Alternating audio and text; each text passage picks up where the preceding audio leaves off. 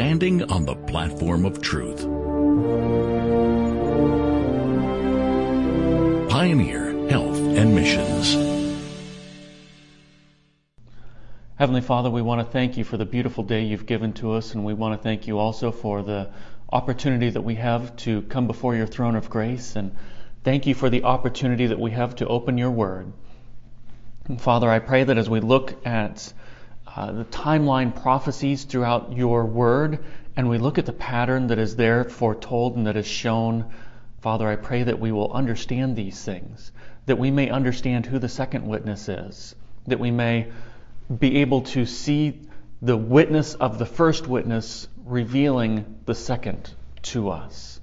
So, Father, I pray that this will uh, be your thoughts here today and not mine. So I pray that you will touch my lips with a call from off your altar that I may present your thoughts through my words and my tone of voice and my body language. And I also pray that you will send your spirit to be with those that are watching and listening, that they may hear your thoughts and not mine as well. Father, I pray that you will speak through me this day. This I ask in Jesus' name. Amen. Welcome back to the Three Witnesses series. We are going to be looking at the second witness today and the first part of a two part series on the second witness itself. This one is going to be timeline prophets. But before I get into timeline prophets, I want to do a quick review of the first witness, which we looked at last time. And the first witness is dealing with the spread of the Reformation, which was mainly because of the printed Bible. This was a point that I was really trying to get across. The spread of the Reformation was not just because of the power of Zwingli or Jerome or Huss and their speaking ability. No, the, the Reformation really exploded because of the printed Bible. Now, the job of the Jesuits was to stop the Reformation, and is, not just past tense, but is also to stop the Reformation, which is due primarily, again, to the printed Bible. So, their real job is to destroy the Reformation by destroying the Bible. So, they tried to do uh, they tried to destroy the Bible by burning them, but you know this just didn't work. So they counterfeited it using the Codex Sinaiticus and the Codex Vaticanus, and they started putting out all kinds of other versions so that they were actually corrupt, which leads to a corrupt faith, which leads to a corrupt freedom. So that was kind of the summary of witness number one. Witness number one ultimately is the Reformation Bible, the Textus Receptus, if you will, or the, what we have today is in the English, the King James. So, with that, we'll go ahead and dive into um, the second witness, part one of the two part series on the second witness here. And Amos 3 7 tells us, Surely the Lord God will do nothing, but he revealeth his secrets unto his servants the prophets. Now, the word secret in the Hebrew carries with it a meaning of a state of intimacy and trust, the giving of advice about a plan or action, a revealing of counsel. And so, this is what God is doing. He is revealing His counsel to us through His prophets. Now, if we say that prophecy stops with the canon or the Bible, then what we're saying is that this verse isn't correct. Why? Because we know major events have taken place and will take place after the Bible, such as October 22nd, 1844. And we're going to look a little more at that time period here in a few minutes. So, surely the Lord God will do nothing, including major events like October 22nd, 1844, without revealing his counsel to us through his prophets. So, with that being said, I want to look, that's kind of a, a, foundation for some points that I want to go into.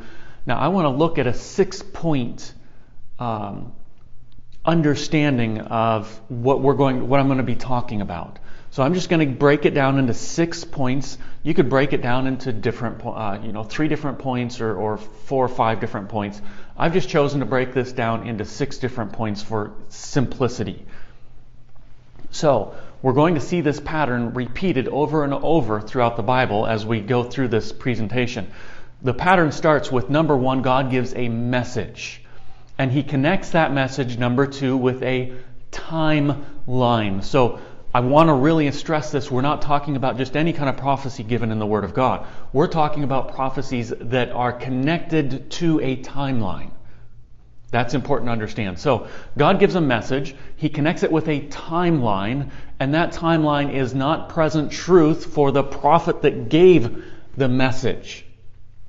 Okay, so for, uh, point four is that God raises up a present truth prophet at the end of the timeline who shows that that message is present truth for that time.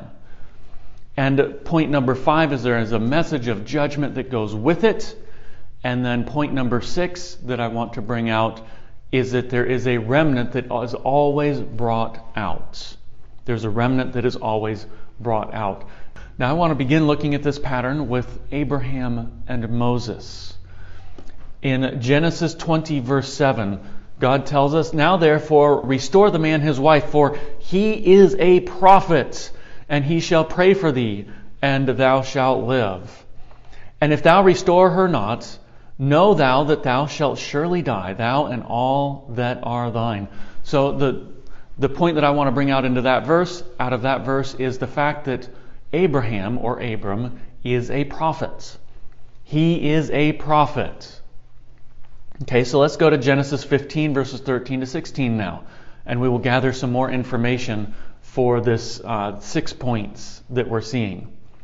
Genesis 15, 13 to 16. And he said unto Abram, Know of a surety that thy seed shall be a stranger in a land that is not theirs, and shall serve them, and they shall afflict them four hundred years. So now we have a timeline given to us through the prophet Abraham or Abram and also that nation whom they shall serve will I judge. Now we've got a judgment connected with this timeline and this message. And afterward they shall come out with great substance. So there's a coming out or a remnant. And thou shalt go to thy fathers in peace. Thou shalt be buried in a good old age. So therefore this message is obviously not for present truth for Abraham. But in the fourth generation they shall come hither again, for the iniquity of the Amorites is not yet full. Now, if we look at Hosea 12:13, we find one more piece of information, and then we will see how this pattern fits. Hosea 12:13, and by a prophet the Lord brought Israel out of Egypt, and by a prophet was he preserved. So this is referring to Moses as being a prophet. So now when we look at the six points, we see that God gave a message through Abraham. He connected it with a 400 year timeline, and it obviously was not present truth for Abraham because he, he died before the fruition of the timeline. Now, at the end of the timeline, God raised up a present truth prophet, Moses. And there was a message of judgment that was given by Moses, referring to the ten plagues, and the children of Israel were a remnant that was brought out. So we see there those six points, how they how that pattern fits timeline prophecies. But we're gonna I want to keep looking at some others. I don't want to just nail this down on one theory or one prophecy. We want to make sure that this fits other prophecies as well before we continue on. So we're going to look at Jeremiah and Daniel. Jeremiah 1 4 to 5. Then the word of the Lord came unto me, saying, Before I formed thee in the belly, I knew thee. And before thou camest forth out of the womb, I sanctified thee, and I ordained thee a prophet unto the nations. So here we see very clearly that Jeremiah is a prophet. Now in Jeremiah 25:11 we see that the word of God, the spirit of prophecy tells us, and this whole land shall be desol- a desolation and an astonishment, and these nations shall serve the king of Babylon 70 years. So now Jeremiah has given us a timeline prophecy of 70 years. So if we go to Daniel chapter 9, verses 1 to 2, we will find another important part in this six part um, pattern. Daniel 9, 1 to 2. And in the first year of Darius, the son of Ahasuerus, of the seed of the Medes, which was made king over the realm of the Chaldeans, in the first year of his reign, I, Daniel, understood by books the number of the years whereof the word of the Lord came to Jeremiah the prophet, that he would accomplish 70 years in the desolations of Jerusalem.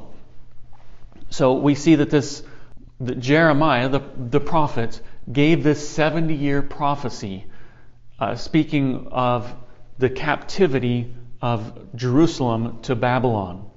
Now, if we go to Daniel 5 25 and 28, says, And this is the writing that was written. Mene, mene, tekel, upharsin.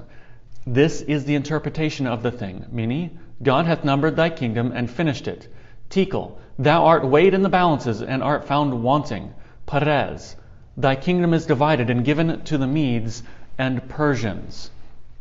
I, I want to just take a quick sidetrack here and, and point out the reason it says mene, mene twice is because there were two kings in Babylon. There was Belshazzar, which everybody is familiar with, but there was also Belshazzar's father, Nabonidus. So when it says mene, mene twice, it's saying it one for the, the head king, which was uh, Nabonidus, and then once for his son, which was Belshazzar. So there was one king during that time, and if you were going to say there was one king during that time, then it would have been you would have been referring to Nabonidus. But if you were to say there were two kings at that time, then you also would have been correct the two kings would have been Nabonidus as the head, and then his son Belshazzar also as king. But let's look at this in the six part uh, pattern that we've been given. And we see that God gives a message through Jeremiah. He connects it with a 70 year timeline. And it was not present truth for Jeremiah, but it was present truth for Daniel, who God raised up to show this to be present truth. And there was a message of judgment given, the, the destruction of Babylon, and there was a remnant brought out. The children of Israel returned home. So again, we see that six part pattern working there as well.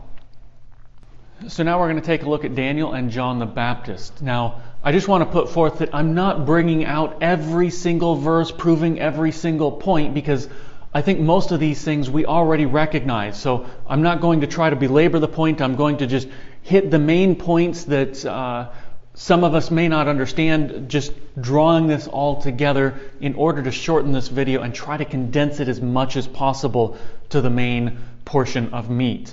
So in Daniel chapter 9, verses 24 to 27, we see that the Word of God says, 70 weeks are determined upon thy people and upon thy holy city. So we've got a timeline here and to make an end of sins. Know therefore and understand that from the going forth of the commandment to restore and to build Jerusalem unto Messiah the Prince shall be seven weeks and threescore and two weeks. And after threescore and two weeks shall Messiah be cut off, but not for himself. And he shall confirm the covenant with many for one week, and in the midst of the week he shall cause the sacrifice and the oblation to cease. So with Daniel 9 there, we see a timeline prophecy that is given, and it's obviously not present truth for Daniel.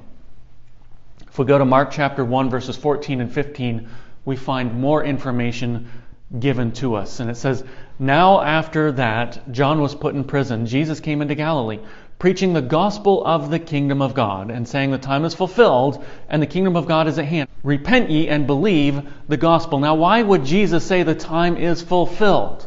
because he is referring back to the prophecy given by Daniel, the timeline prophecy. And he is saying that time is fulfilled. You need to look for a present truth prophet. You need to look for a message of judgment. You need to look for a remnant to be brought out. And that is exactly what happened. And we see John in John chapter 1 verse 29 it says the next day John seeth Jesus coming unto him and saith, Behold, the Lamb of God which taketh away the sin of the world. Again, John the Baptist is referring back to the prophecy that Daniel gave. The time at hand, the time is fulfilled. The time is at hand. He's warning people of something to come. Now, in Matthew chapter 3 and verse 10, we see that John the Baptist gives a message of judgment to the people. Now also the axe is laid unto the root of the trees. Therefore, every tree which bringeth not forth good fruit is hewn down and cast into the fire. So Matthew 3:10 is very clearly John the Baptist is giving a message of judgment to the Jewish people or the Hebrew people. Now in Romans 11:5 we find another part of the puzzle. And the word of God says, even so then at this present time also there is a remnant according to the election of grace. So here we see that there was a remnant brought out. So looking at this six-part pattern, we see that God gave a message through Daniel. It was connected to the 490 year timeline prophecy, and it was not present truth for Daniel, obviously. He didn't live 490 years. But at the end of that 490 year timeline prophecy, God raised up a present truth prophet known as John the Baptist who gave a message of judgment to the people, speaking of the axes laid to the roots. And at the end of all of this, there was a remnant brought out. So there is a clear pattern that is given. A clear pattern that is given. That is very important. Now, I want to look at one more timeline prophecy. But this timeline prophecy, brothers and sisters, doesn't end in the time period of the writing of the canon or the writing of the Bible. It ends long after the Bible was compiled and written or written and, and put together. So therefore, we have to take the pattern that, that we have just seen and apply it to this prophecy. And we're going to look at Daniel and Ellen White. Now, Daniel, we've already established, is a prophet. And in Daniel chapter 8, verse 14, we see a timeline that he gave to us. And he said unto me, Unto 2,300 days, then shall the sanctuary be cleansed. So Daniel now has is a prophet. We know he is given a timeline uh, prophecy. So therefore, and it's it's it's clearly not present truth for Daniel because Daniel wasn't alive for 490 years, much less the 2300 years. Okay, so it's not present truth uh, for Daniel. But God raises up a present truth prophet at the end of the 2300 days, didn't he? I mean, that would, that's the pattern that we have seen. We have seen it consistent throughout the Bible. But do you think that the devil is going to just let this, this pattern go without trying to throw in a mix of confusion, without trying to stop it? No, of course not. He's, he's definitely going to stop it. You look at, um, he tried to, he tried to stop John the Baptist. The devil tried to stop Moses from being a timeline prophet, a present truth prophet, because he saw the pattern, friends, and he knew when Moses was supposed to arise. And so what did he do? He tried to have all the, kill, the children killed to try to stop the present truth prophet from arising. The devil knows the pattern far better than we do. Far better than we do. So he is definitely going to try to confuse the issue. And he did. At the end or around the time period of October 22nd, 1844, which was the end of the 2300 day prophecy, we see multiple prophets arise. Now, he tried to kill the prophet once, he tried to do all these different things in the past which didn't work, so this time he's going to try something new. He's going to try to confuse the issue by raising up multiple prophets. And so for the Mormons, he rose up, he brought up Joseph Smith. The Jehovah's Witnesses, he brought up Charles T. Russell. And he also brought up Mary Eddy Baker, or Mary Baker Eddy for Christian Science, and the Fox Sisters for Spiritualism, and Margaret MacDonald for Pentecostalism, and Charles Darwin for Evolutionism, and Karl Marx for Marxism. And there were actually others in there, but I just don't want to go through all of them. I think you get the point. And yes, uh, evolution is a religion. It takes faith to believe it. Therefore, it is a religion. It just happens to be a state sponsored religion. So, I have a question. Which of these spoke to the 2300 days? Which of these showed that the 2300 day prophecy was a present truth message? None of them. None of them did. Absolutely none of them. So, looking at points 4, 5, and 6, at the end of the timeline, God raises up a present truth prophet, Ellen White, and her first vision was December of 1844. God gave a message of judgment connected with that the three angels' messages. And he brought out a remnant, which were the Seventh day Adventists. But I, I want to try to make this point here. Seventh day Adventists are those that stand on and believe the fundamental principles. You see, brothers and sisters, if we are going to be a part of the remnant, then we need to look like the remnants. And the remnant that God raised up were raised up upon the fundamental principles. You cannot, a, a, remnant is something that looks like the original. If I were to bring out a remnant that was blue and had some pink and some yellow in it, and I were to say that, well, this came from this piece over here that had blue but no pink and yellow, you're going to say, well, that's not a remnant of that. It doesn't look the same. So, friends, if we're going to be a part of the remnant, we need to look like the remnant. We need to look like the original, the disciples, the pioneers of the Advent movement. We need to be standing upon the fundamental principles. And according to God's definition of a Seventh day Adventist, it is those that stand on the fundamental principles. Now, I want you to notice in Hosea chapter 4 and verse 6, it says, My people are destroyed for lack of knowledge. I ask the question, why are people, God's people destroyed for a lack of knowledge? He answers, Because thou hast rejected knowledge, I also will reject thee, that thou shalt be no priest to me. So, brothers and sisters, people are destroyed for lack of knowledge because thou hast rejected knowledge.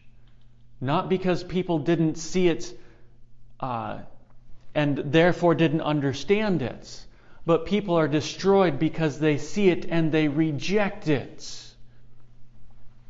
Now, Ellen White makes a statement that those in the church that haven't accepted her and have truth shouldn't have her writings shoved down her, their throats. This is a paraphrase. I'm, I'm paraphrasing this. So, when, and, and I've seen people who have come to me and said, Well, you know, I don't believe in Sister White because of this, that, or the other. And I, and I look, and, and these people oftentimes, not all the time, actually, usually it's not the case, but I have seen some that have stood on the truth. They have understood the truth. They just didn't accept Ellen White for their own reasons. And brothers and sisters, I, have left them alone. As long as they, as long as they're standing on the truth, I, I leave them alone. But she also says this. She also says it is Satan's plan to weaken the faith of God's people in the testimonies. Next follows skepticism in regard to the vital points of our faith, the pillars of our position, then doubt as to the Holy Scriptures, and then the downward march to perdition. When the testimonies, which were once believed, are doubted and given up, Satan knows the deceived ones will not stop at this, and he redoubles his efforts till he launches them into open rebellion, which becomes incurable and ends in destruction. Brothers and sisters, there is a pattern there. When you give up the testimonies which were once believed, now, I've seen a lot of people out there in the internet world that have once believed the writings of Ellen White and have said they, they cannot believe them anymore. They don't listen to them anymore because of this problem or that problem, so on and so forth. Friends, you're going to see the pattern. Next follows skepticism in regard to the vital points of our faith, and many of these people have already given up the vital points of our faith. And the next point that will happen is the doubt of the Holy Scriptures. So you give up the testimonies which were once believed. The next thing that's going to happen is you're going to walk away from the vital points of our faith, the fundamental principles. You're going to say that, that these things were wrong. You're going to say that the people who came up with them were wrong. And then you're going to walk away from the Bible. That is the pattern that has been given, and that I have seen that pattern. I have seen people walk down this road before. Friends, I pray that you don't do that. I want to ask you will you accept God's second witness, the present truth prophet, Ellen White? Will you stand up and be a part of God's remnant church? God is looking for a people that will stand upon the truth that He has given. He was looking for a people that want the truth. In the second part of the second witness, or the second witness, part B, we're going to look at a little eh, more information from the Bible. It just didn't, this information just didn't fit really into the timeline prophets, but it is still vital information to understanding and seeing the writings of Ellen White as being a witness. And so we're going to look at a couple of verses real quick in the second part, and then we're going to look at some apologetics. So stay tuned and come back for the second witness, part two of the Three Witnesses series. Standing on the platform of truth. Pioneer Health and Missions.